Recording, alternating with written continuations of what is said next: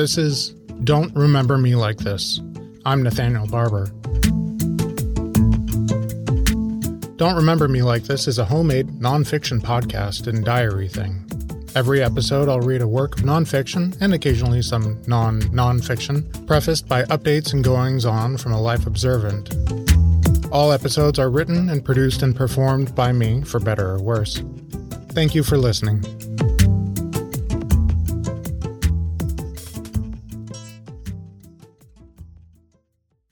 Before I begin this episode, I want to shout out the St. Paul Public Library System. Not only is the George Latimer Latimer? I might be mispronouncing that. George Latimer Central Library, a beautiful building, but their staff are kind and helpful. At their generosity, they've provided a recording studio I can use to help me record this podcast. So hats off to the St. Paul Public Library System. April 29th, 2022. A good day for a whim.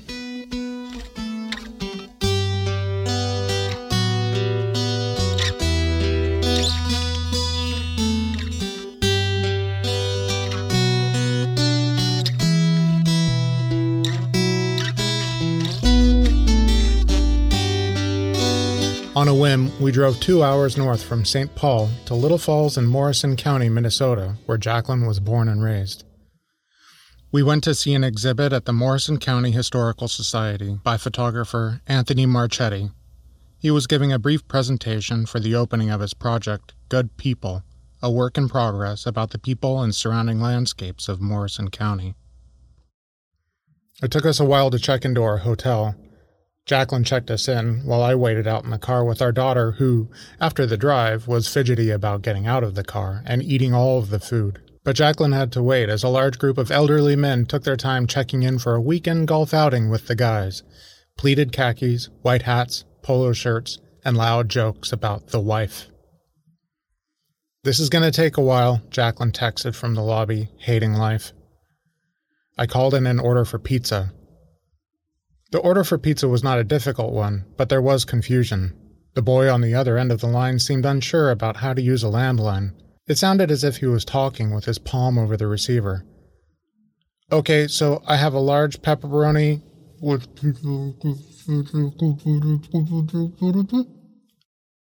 After we were finally checked in, we plugged the kid into some Tom and Jerry cartoons and I left to get the pizza. Walking to the car, I walked past some of the golfers' rooms Party Central. They had the door open, and I stole a peek as I walked by. Crammed into the small room, awkwardly sitting on two beds, there were no chairs, were ten or so of the bekhakkied old men drinking beer and watching golf on the TV. And as I walked past, they all stopped and looked at me like I was the weirdo.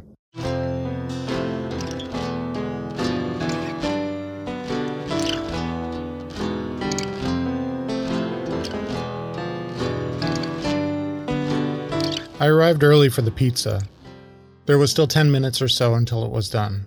There was nowhere to stand except wait in the middle of the dining room, among several tables full of people tucking into dinner. None of the diners made any attempt to conceal their seeming fascination with me.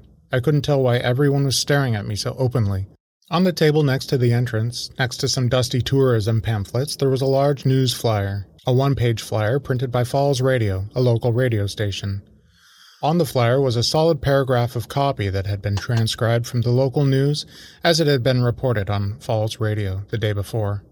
A 21 year old Sauk Rapids man was caught and arrested with $4,200 in cash, 9 kilograms of marijuana, drug paraphernalia, a pile of unregistered guns, and several parts for building ghost guns, which, according to the report, are untraceable by their serial numbers. He was facing 17 felony charges that included 16 counts of receiving and possessing a firearm without a serial number. Back at our hotel room, I was relaying this bit of news to Jacqueline and the part about all those golfing Chaunceys and their creepy party down the hall. As I was recounting these little vignettes, I opened our pizza to find not our pizza, but somebody else's pizza. There was chicken and artichoke hearts. As I served myself a piece, Jacqueline asked, Wait, aren't you going back to get our pizza? I said, no. So we sat on our beds, no chairs in our room either, and we ate somebody else's pizza and watched Tom and Jerry because there wasn't anything else on TV. But TV wasn't really the point. It was the luxury to just get out of town, if only for one day. if only to hang out in a gamey hotel room, even if there was a wad of somebody's dark, curly hair on the bathroom floor. It's about doing something different, getting out there and seeing something new.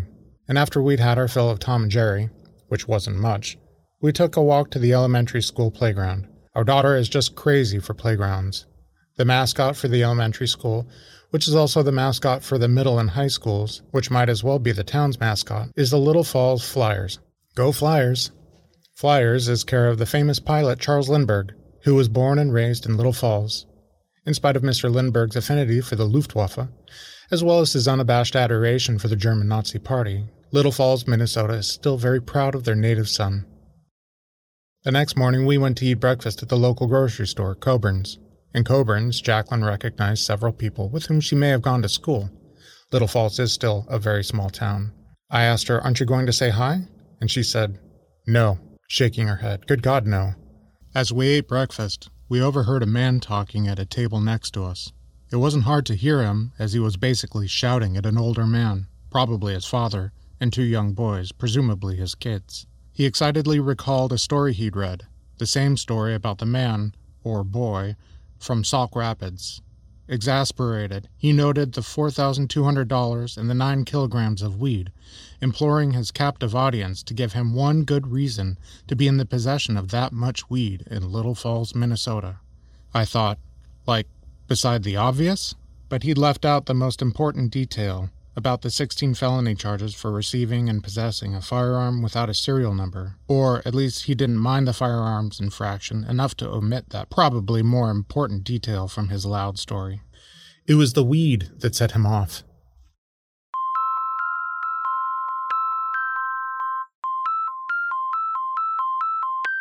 Later that morning, we arrived for Anthony Marchetti's photography exhibit just in time, which is to say, we arrived after all the seating had been taken. The three of us took folding chairs in the back, which turned out to be the very best seats in the room. Mr. Marchetti is from Minneapolis. He's a teacher of fine arts at a community college. I like the premise of what compelled him northward from Minneapolis to Morrison County. He spoke about how, in America, red and blue states, or more specifically, red and blue cities and towns and the people who inhabit them, have never been more polarized than before.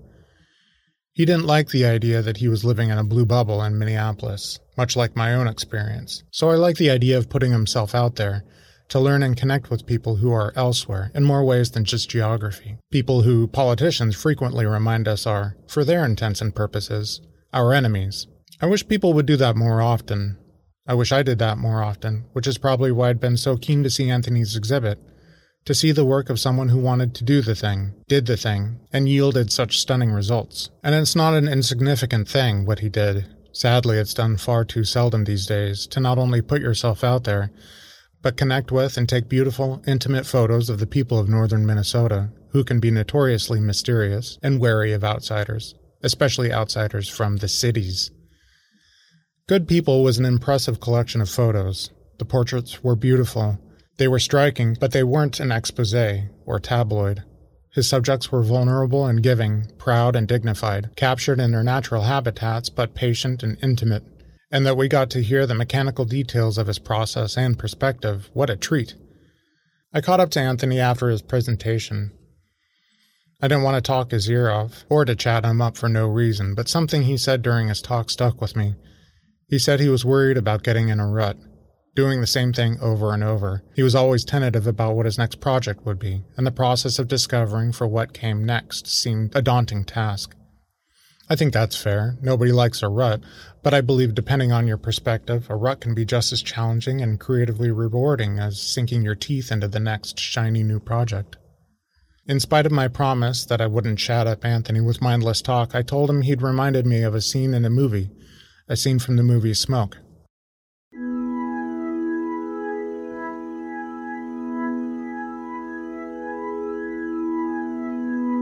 In the movie, Harvey Keitel plays Augie Wren, the owner of a tobacco shop in New York. He's a hobby photographer, and his work is very niche. Every day, he takes one photo of his tobacco shop, kitty corner, from across the street.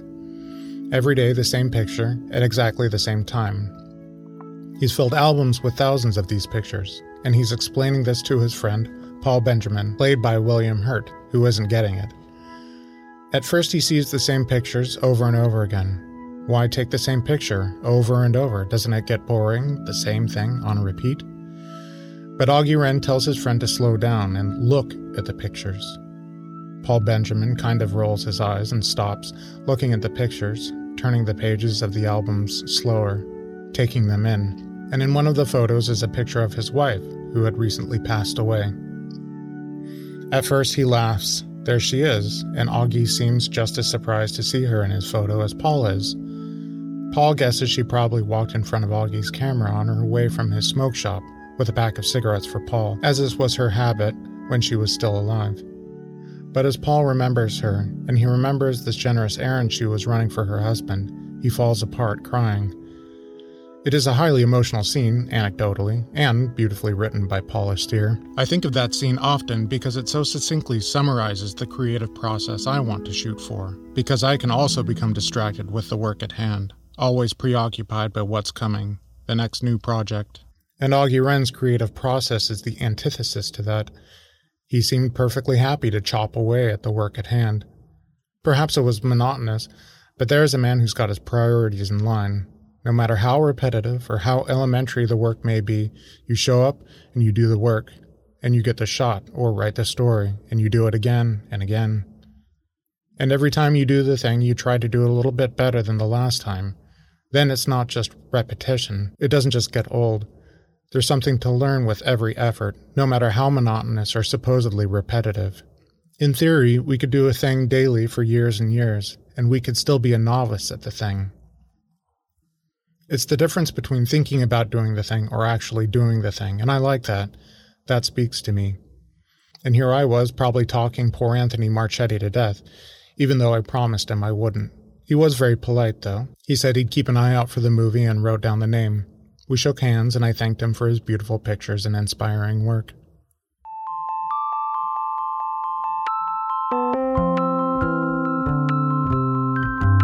After the photography exhibit, we went to eat at the Black and White Cafe, which is one of the first times we've been out to eat as a family in years. I got the Reuben, predictable. And though I didn't try it, their bananas Foster bread pudding sounded splendid. Years ago, the first time I ever came to Little Falls, Jacqueline and I stopped at the Black and White Cafe for lunch, but they were closed for a special event. They were preparing desserts for a large event that evening, and I remember they had several plates of bananas Foster laid out on tables and were caramelizing the sugar with a torch. And the burnt sugar and bananas and cream all smelled perfectly divine. So even though I've never eaten bananas Foster at the Black and White Cafe, the two are inextricably linked in my sense memory. But then I feel like I remember every minute of that trip to Minnesota so many years ago because that was the summer I tricked Jacqueline into marrying me. After lunch at the Black and White, it was time to return home, but not before stopping at Treasure City on Highway 10 in Royalton, Minnesota. Go Royalton Royals! I've only driven past Treasure City only a handful of times. Jacqueline, on the other hand, must have driven by this place thousands of times, as it is en route from Morrison County to the Twin Cities. In all that time, she had never stopped to check it out, so, of course, the first time someone dragged her to see this gaudy, glittering paradise, it had to be me.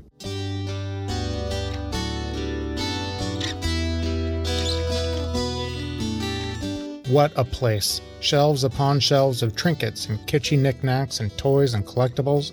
Now that's my kind of shop. I almost bought everything in the place. Thankfully, I only bought a magnet that said Minnesota. Our daughter was also in heaven, and she had lost her dang mind when I gave her three dollars to spend on anything she wanted.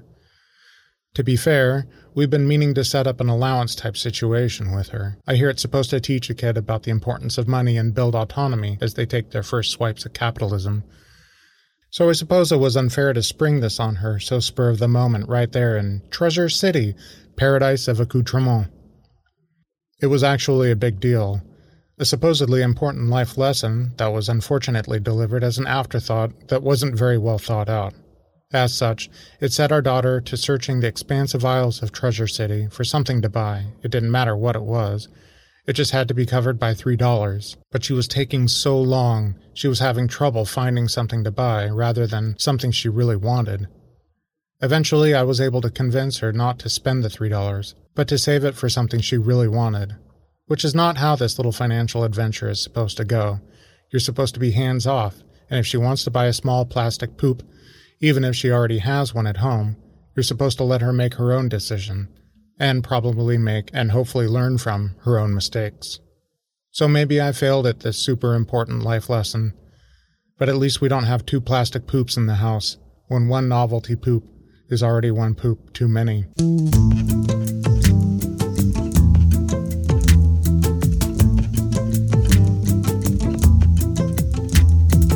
Thank you for joining me for this episode of Don't Remember Me Like This.